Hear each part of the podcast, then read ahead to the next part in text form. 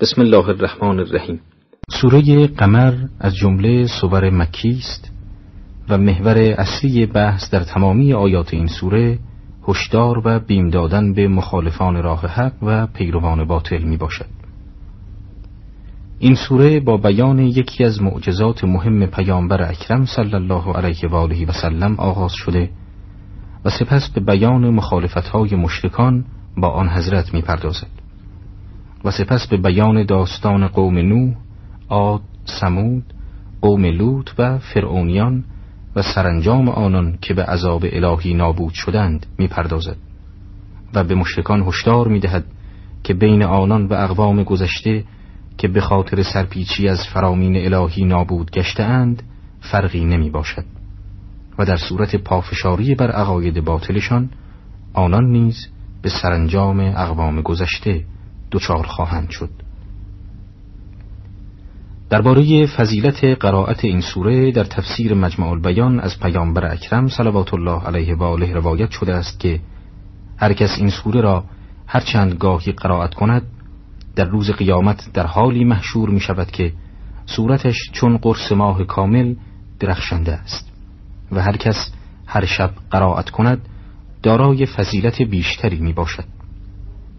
اینک ترجمه آیات این سوره را آغاز می کنیم به نام خداوند بخشاینده مهربان زمان رستاخیز نزدیک شد و ما بشکافت.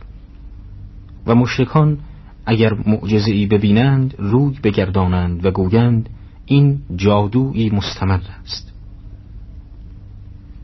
پیامبر اکرم صلی الله علیه و آله و سلم در طول مدت سیزده سال در مکه علاوه بر معجزه جاوید خود که قرآن کریم می باشد معجزات دیگری را نیز برای اثبات رسالت خود و هدایت مردم انجام دادند. یکی از آن معجزات که در آیه یکم سوره مبارکه قمر از آن یاد شده است شکافته شدن کره ماه است. در تفسیر صافی از ابن عباس روایت شده است که مشرکان به گرد رسول الله جمع شده و گفتند اگر تو در ادعای رسالت خود راستگو هستی پس ماه را برای ما به دو پاره کن. آن حضرت فرمودند اگر چون این کاری را انجام دهم ایمان میآوری؟ گفتند آری. آنگاه در شب موعود که قرص کامل ما هویدا بود پیامبر اکرم از خداوند درخواست کردند که چون این معجزه‌ای به دستان حضرت صورت پذیرد. در این هنگام بود که ماه به دو نیمه شد رسول اکرم برای آن که پس از این معجزه کسی ادعا نکند که من دو نیمه شدن ماه را ندیدم تک تک مشتکان را به اسم صدا کرده و به آنان خطاب کردند که آنچه را که از من خواستید ببینید. و پس از مدت کوتاهی که از دو پاره شدن ماه گذشت به ازن الهی دوباره به صورت یک قرص کامل درآمد. اما مشرکان که به گمان خود امر محالی را از آن حضرت درخواست کرده و می‌خواستند که به خاطر آن پیامبر را مورد حجوم تبلیغاتی قرار دهند با آنکه خود شاهد ماجرا بودند باز راه گردنکشی را در پیش گرفته و ادعا کردند که این معجزه پیامبر نظیر معجزات دیگران حضرت دارای واقعیت نبوده و سحر می باشد از این رو در ادامه آیات قرآن به سرزنش و توبیخ مشرکان می‌پردازد. اما پیش از ترجمه ادامه آیات تذکر این نکته را در مورد معجزات انبیاء الهی به طور عام و معجزه دوپار ساختن ماه توسط پیامبر اکرم را به طور خاص لازم می‌دانیم. اصولا معجزات انبیاء الهی نه نفی قانون علیت است و نه نقض و استثناء آن بلکه خرق ناموس طبیعت است. فرق است میان خرق قانون علیت و خرق ناموس طبیعت. معجزه نه آن است که چیزی از غیر راه علت اصلی پدید آمده باشد بلکه آنچه از غیر مسیر و جریان عادی و طبیعی به وجود آمده است معجزه نام دارد. به بیان بهتر معجزه خارج شدن امری است از جریان عادی به نحوی که دخالت و طبیعه در آن آشکار باشد. با این بیان روشن می شود که در پیدایش معجزه نظام علی و معلولی بر هم نمی خورد و کاری خارج از حیطه قوانین هستی صورت نمی پذیرد بلکه عملی خارج از مجرای عادی و معمولی خود صورت می پذیرد زیرا آنچه که بشر با استفاده از علم و تجربه به عنوان علت به آن آگاهی مییابد تنها یک سلسله تقارنات و ارتباطات است نه آنکه به علت حقیقی دست یافته باشد بلکه این تنها خداوند است که آگاه بر علتهای واقعی اشیاء است. از اینجا روشن می شود که وقوع معجزه به این معنا نیست که عملی بدون علت پدید آید بلکه به معنای خارج شدن طبیعت از جریان عادی خود می باشد با این توضیح درباره معجزات انبیا کاملا روشن می شود که شکافته شدن ماه به وسیله پیامبر اکرم امر محالی نمی باشد چرا که خداوند قادر سبحان که خود ایجاد کننده نظام موجود در بین کرات آسمانی است به خوبی قادر است که در صورت شکافته شدن ماه این نظم را محفوظ داشته و بار دیگر نیز دو پاره ماه را به هم متصل سازد و آن را به صورت اول درآورد. یکی دیگر از نکاتی که در آیه یکم بیان شده است تلازمی است که بین شکافته شدن ماه و برپایی رستاخیز در این آیه بیان شده است. گروهی از مفسران در این باره چنین گفتند که چون پیامبر اکرم آخرین پیامبر الهی هستند به آن حضرت و اثبات آن به وسیله معجزاتی چون شق القمر هشداری است درباره نزدیکی برپایی قیامت. چرا که پیش از آن حضرت هر پیامبری که به رسالت مبعوث می‌شد به پیامبری پس از خود بشارت می‌داد که قبل از وقوع قیامت مبعوث خواهد شد. اما با بعثت پیامبر اکرم و ختم نبوت برای همگان روشن شد که وقوع قیامت نزدیک شده و دیگر پیامبری به رسالت برگزیده نخواهد شد. مضمون این سخن در روایتی از امام صادق علیه السلام در تفسیر صافی نیز آمده است که فرمود خداوند سبحان نزدیکی برپایی قیامت را با شکافته شدن ماه با هم بیان کرد.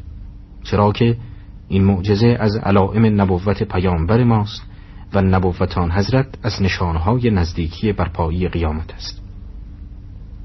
در ادامه آیات قرآن به سرزنش و توبیخ مشرکان پرداخته می‌فرماید پیامبر را تکذیب کردند و حوثهای خیش را پیروی کردند.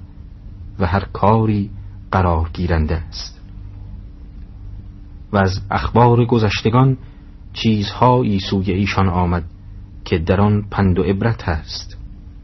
داستان پیشینیان حکمتی رساست اما بیم دادن سودشان نمی‌دهد.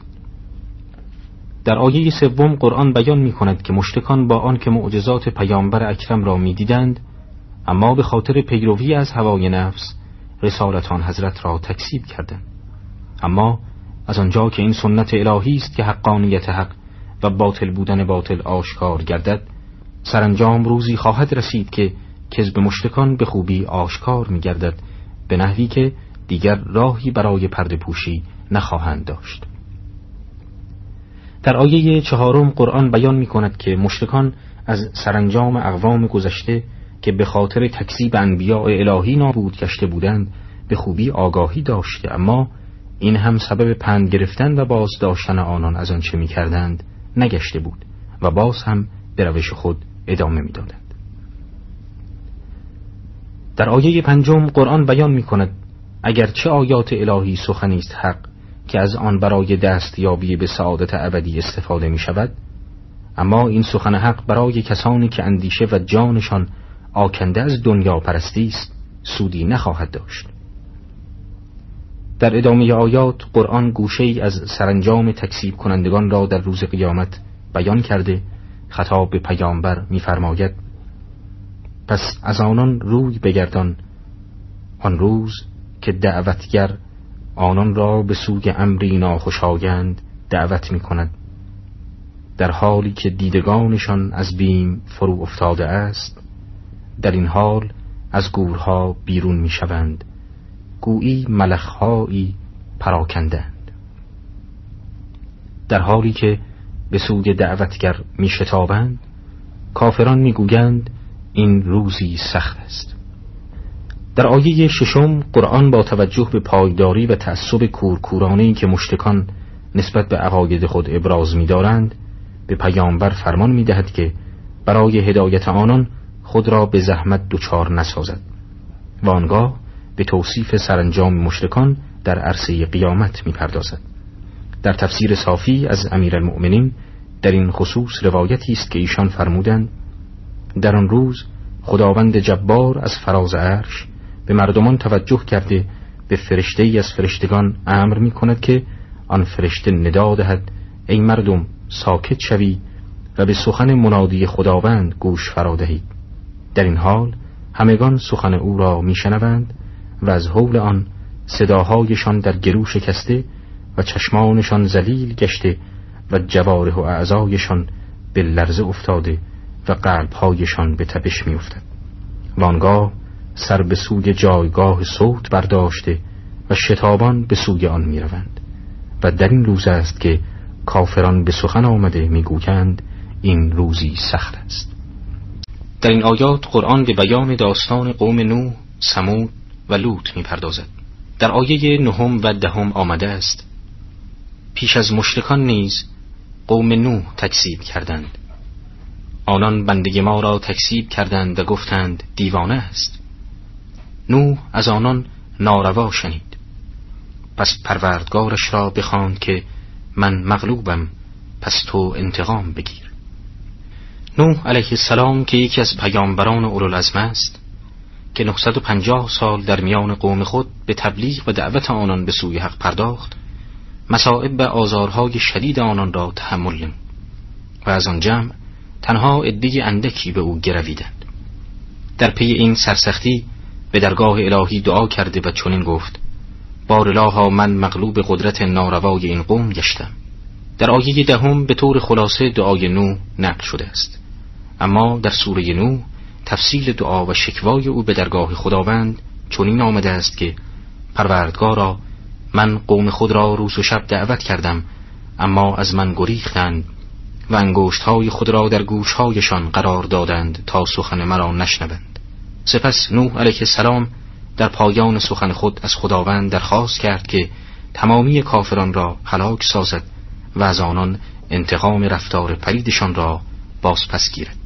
در ادامه آیات قرآن درباره عذاب آنان می‌فرماید و درهای آسمان را به روی آبی که به شدت فرو میریخت گشودیم و زمین را چشمه ها بشکافتیم پس آب زمین و آسمان برای کاری که مقدر شده بود به هم پیوست و او را بر چیزی که تخته و میخا داشت سوار کردیم در حالی که با مراقبت ما حرکت می کرد این پاداشی بود برای کسی که به او کفر ورزیده شده بود.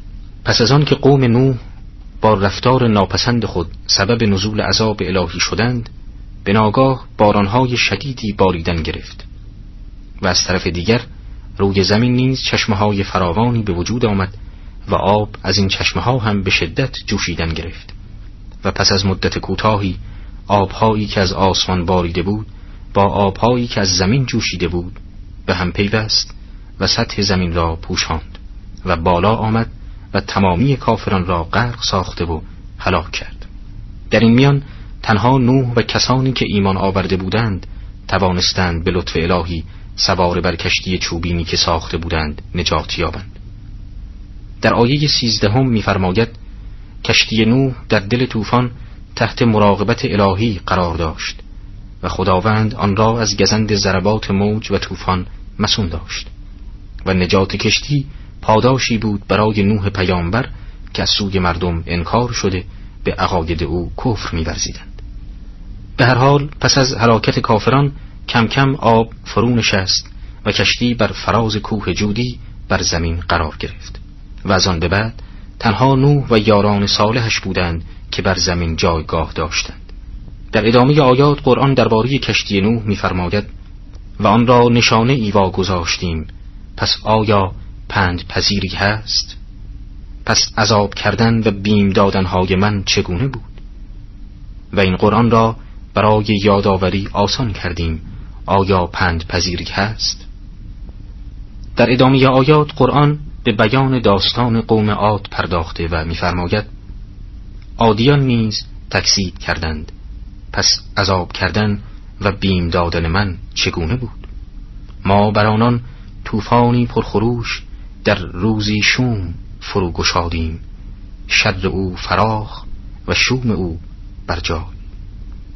که مردم را از جای برمیکند. گویی تنهای نخ از ریشه برآمده بودند. عذاب کردن و بیم دادنهای من چسان بود؟ و این قرآن را برای یادآوری آسان کردیم. پس آیا پند پذیری هست؟ یکی دیگر از اقوامی که به عذاب الهی هلاک گشت قوم عاد است. پیامبر قوم عاد هود علیه السلام می باشد که آنان را دعوت به ترک پرستش بتها و پیروی از مکتب توحید می کرد. اما عادیان در برابر دعوت او به سان تمامی اقوام کافر و سرکش از روی تعصب به مخالفت برخواستند و حتی هود پیامبر را متهم کردند که سخنانش از روی درایت و آگاهی نمی باشد. و پس از آن که در کفر خیش به مرحله رسیدند که امکان هدایت خود را کاملا نابود ساختند به عذاب الهی گرفتار آمده و نابود گشتند. عذاب آنان به این نحو بود که طوفان شدیدی وزیدن گرفت به حدی که آنان را از جاگ برمیکند و به هم میکوبید و این طوفان مطابق آیه هفتم سوره حاقه به مدت هشت روز و هفت شب ادامه داشت. تا آنکه تمامی آثار حیات را در سرزمین آدیان ریشهکن ساخت. در آیه نوزدهم از زمان وقوع این طوفان تعبیر به روز می شود مراد از روز در این آیه قطعی از زمان است و همان گونه که بیان شد این قطع از زمان برابر با یک هفته بوده است. در ادامه آیات قرآن به تشریح سرگذشت قوم سمود پرداخته و میفرماید سمودیان نیز بیم رسانان را تکسیب کردند و گفتند آیا از انسان تنهایی که از نوع ماست پیروی کنیم که در این صورت قرین گمراهی و جنون خواهیم بود؟ چگونه از میان ما وحی بر او نازل شد؟ نه بلکه او دروغ پیشه ای خودپسند است. آیه بعد ادامه می دهد اما آنان به زودی خواهند دانست که دروغ پیشه خودپسند کیست. سومین گروهی که در آیات تلاوت شده در برنامه امروز از آن یاد شده است قوم سمود می باشد پیامبر این قوم صالح علیه السلام بوده است که از سوی خداوند برای هدایت قوم سمود برگزیده شد.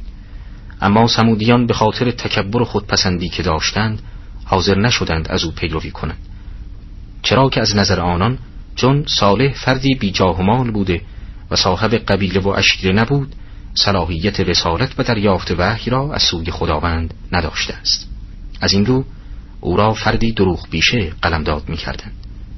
در آیه 26 قرآن بیان می کند روشی که آنان پیش گرفتند موجب آن شد که در معرض عذاب الهی قرار گیرند. در تفاسیر آمده است که آنان از سر لجاجت از صالح درخواست کردند که به عنوان معجزه شطوری را از دل کوه بیرون آورد. صالح نیز این درخواست آنان را برآورده کرد. با انجام این معجزه حجت بر آنان تمام شد اما سمودیان با این همه باز به مخالفت برخواستند در ادامه آیات خداوند خطاب به صالح باری آنان می‌فرماید ما این شطور را برای امتحان ایشان میفرستیم. پس مراقبشان باش و صبوری کن و به آنان خبر ده که آب در میان آنان و شطور قسمت شده و هر سهمی از آب حاضر شده است. پس سمودیان یارشان را فرا خواندند و وی دست به شطور برده او را پی کرد. پس عذاب و بیم دادنهای من چسان بود؟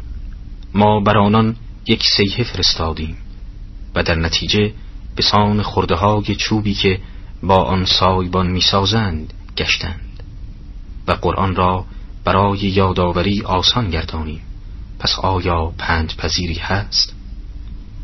در آیه 27 قرآن بیان می کند که پیدایش شطور از دل کوه آخرین معجزه و اتمام حجت بر سمودیان بود و از آنجا که همگان می دانستند که این شطور معجزه الهی است خداوند چنین مقرر فرمود که آب آن منطقه به دو سهم شده که یک سهم آن اختصاص به شطور داشته باشد و هر کدام از مردم و شطور تنها در زمان معین شده بر سر آب حاضر شود اما سمودیان با آنکه می‌دانستند این شطور معجزی الهی است آن را پی کرده و نابود ساختند و در نتیجه به خاطر مبارزی با آیات حق به عذاب الهی گرفتار شده و با صدای شدید یک ساقی آسمانی به هلاکت رسیدند. قوم لوط بیم دهندگان را تکسیب کردند. ما بر آنان طوفانی از سنگ فرستادیم مگر خاندان لوط را که در سهرگاه نجاتشان دادیم. این نعمتی از نزد ما بود و این گونه هر کرا شکر کند پاداش می‌دهیم. داستان قوم لوط پیامبر در قرآن مجید در چند سوره بیان شده است. در جامعه لوتیان آلودگی جنسی به شکل فجیعی رواج داشت. لوط پیامبر آنان را در طی دوران رسالت خود علاوه بر آنکه به سوی توحید و یکتا پرستی دعوت می‌کرد درباره پلیدی این آلودگی ها نیز به آنان هشدار می‌داد. اما از آنجا که چشم جان آن مردم گنهکار به واسطه افراط در شهوت بسته شده بود از دیدن حقیقت محروم گشته و به سخنان پیامبر خود گوش نمی‌دادند. تا آنکه سرانجام خداوند برای عذاب آنان دو ملک را مأمور کرد. آنان پس از داخل شدن به شهر به میهمانی لوط رفته تا او را از مأموریت خود آگاه سازند. اما در این میان مردم که به راهنمایی همسر لوط از وجود آن دو میهمان آگاه شده بودند به منزل لوط هجوم بردند و از وی خواستند که آن دو میهمان را در اختیار آنان بگذارد به هر حال با امداد الهی و مقاومت لوط آنان ناکام گشته و در سهرگاه آن شب لوط به فرمان ملائکه عذاب همراه با مؤمنان به خدا از شهر خارج شدند و آنگاه بود که عذاب الهی بر آنان نازل شد. آیه سی و چهارم میفرماید این عذاب طوفانی از سنگ بود که باعث هلاکت تمامی آنان گردید. در ادامه آیات قرآن قسمتی از داستان قوم لوط و نحوه کردار آنان را بیان کرده میفرماید لوط عذاب شدید ما را به آنان هشدار داد ولی آنان با بیم دهندگان به مجادله برخواستند و از لوط درخواست تسلیم میهمانانش را کردند. پس دیدگانشان را محو کردیم و گفتیم پس عذاب و هشدارهای من را بچشید. و در بامدادی بر آنان عذابی پایدار آمد. پس عذاب و هشدارهای مرا بچشید. این قرآن را برای یادآوری آسان ساختیم. پس آیا پند گیرنده ای هست؟ در ادامه آیات قرآن به طور خلاصه به بازگویی داستان فرعونیان پرداخته می‌فرماید فرعونیان را نیز بیمرسانان آمدند. آنها تمام آیات ما را تکذیب کردند. پس آنان را به عذاب خود چون گرفتن نیرومند مقتدری فرا گرفتیم. در آیات چهل و یکم و چهل و دوم قرآن به طور اجمال به داستان حضرت موسی و فرعونیان اشاره می کند. حضرت موسی علیه السلام برای اثبات صحت نبوت خود معجزات مختلفی را به فرعونیان ارائه کرد. اما آنان با دیدن آن معجزات عجیب ایمان نیاوردند و حتی آن معجزات را تکذیب کردند. از جمله این معجزات تبدیل شدن اصحاب اجدها و تابش شدید نور از دست حضرت موسی بود و آخرین معجزه حضرت موسی برای فرعونیان شکافتن رود نیل و عبور از آن بود. اما فرعونیان با آن که خود وارد این شکاف شدند باز حاضر به تصدیق آن نگردیدند و در نتیجه همگی در حالی که به تعقیب حضرت موسی و بنی اسرائیل پرداخته بودند در میان انباج گرفتار آمده و غرق شدند. در ادامه آیات قرآن به مشرکان در این باره هشدار داده می‌فرماید آیا کافران شما از آن پیشینیان بهترند؟ یا آنکه برای شما در کتابهای آسمانی امان نامه ای هست؟ یا آنکه می‌گویند ما گروهی هستیم که به یکدیگر یاری می‌کنیم؟ به زودی این جمع شکست خورده و پشت می‌کنند در آیات چهل و سوم تا چهل و پنجم قرآن به اثبات این مطلب می‌پردازد که کافران مکه هیچ ویژگی خاصی ندارند که به سبب آن از عذاب الهی محفوظ گردند و به سان اقوام ستمگر گذشته نابود نگردند. در آیه چهل و پنجم قرآن به پیامبر اکرم بشارت می دهد که به زودی مشرکان با مؤمنان به جنگ می پردازند و شکست خورده پشت به صحنه نبرد می کنند و می گریزند و این شوکت و قدرت ظاهری آنان نابود خواهد گشت. این خبر غیبی علاوه بر این که مایه تقویت دلهای مؤمنان است خود یکی از معجزات قرآن مجید است که از وقایعی که در ده سال بعد به وقوع پیوست به طور سریح و روشن خبر داده است. همان گونه که می‌دانیم قرآن از جهات مختلفی معجزه است. از حیث ترکیب فسیح کلمات از جهت معانی و معارف عمیقی که در بردارد و نیز از جهت خبر دادن از آینده. در بعد اخیر در قرآن موارد مختلفی وجود دارد. از آن جمله آیه چهل و پنجم سوره قمر که خبر پیروزی مؤمنان و شکست مشتکان را داده است. و نمونه دیگر خبر از پیروزی رومیان بر لشکر ساسانیان که در سوره روم بیان شده است. و یا خبر از انقطاع نسل سرزنش کنندگان پیامبر اکرم در سوره کوسر در ادامه آیات قرآن به دنبال هشدارهای خود به مشرکان به توصیف سرانجام آنان در قیامت می‌پردازد تا شاید به خود آیند و به حق بگیرند قرآن در این باره میفرماید علاوه بر شکست در دنیا روز قیامت وعدگاه ایشان است و عذاب قیامت سختتر و تلختر است. گمراهان در گمراهی و آتش سوزنده اند. در روزی که با صورت در آتش کشیده می شوند و به آنان گفته می شود تماس جهنم را بچشید. ما همه چیز را با اندازه آفریدیم. فرمان ما جز یکی نیست چون به هم خوردن چشم. در آیات چهل و ششم تا چهل و هشتم قرآن گوشه ای از عذاب مشتکان را تشریح می کند. سپس در آیه چهل نهم به این پرسش پاسخ می دهد که چرا مشتکان گرفتار این عذاب شدید می گردند. در آیه چهل نهم به این سوال چنین پاسخ داده شده است که خداوند متعال هر مخلوقی را با ویژگی ها و اندازه های معینی آفریده است که به حسب همان خصوصیات با او رفتار می کند.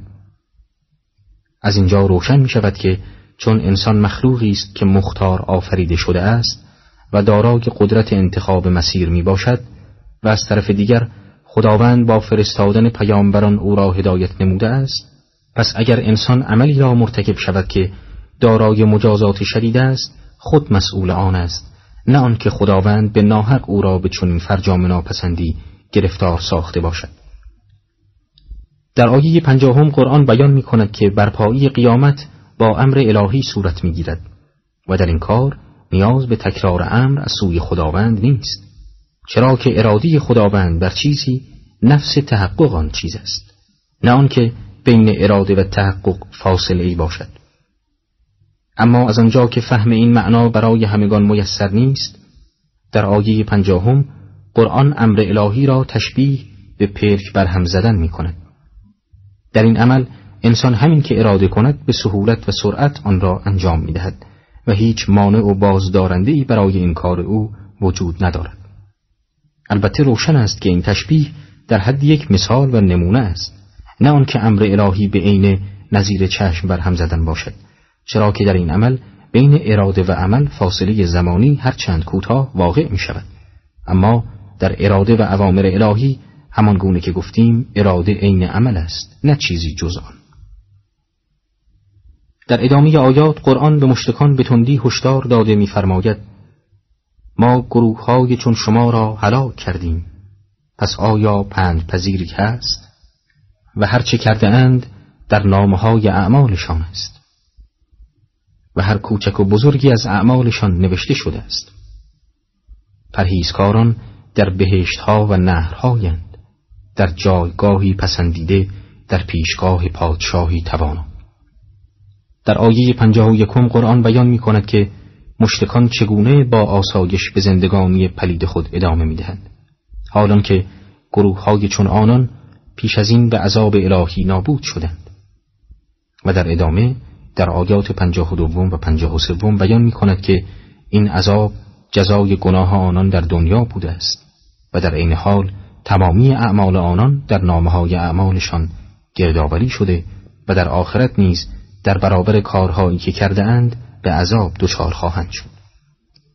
در پایان این سوره قرآن در دو آیه پنجاه و چهارم و پنجاه و پنجم به مؤمنان بشارت می‌دهد که در روز قیامت به سبب اعمال و عقاید نیکشان در بهشت جایگاه خواهند داشت و تا ابد در محضر خداوند متعال که محبوب ترین موجود هستی در نزد مؤمنان است به زندگانی خود ادامه خواهند داد.